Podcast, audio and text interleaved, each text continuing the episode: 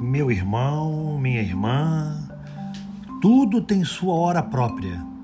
O próprio céu tem horário para as trevas e para a luz. Aprenda com a natureza. Se em certas horas precisamos receber, não se esqueça de que em outras horas temos obrigação de dar. É, isso mesmo. Ajude, pois, mas sem querer substituir-se a quem você ajuda. Cada um precisa caminhar com seus próprios pés para aprender a viver. Saiba distinguir o momento oportuno de dar e de receber.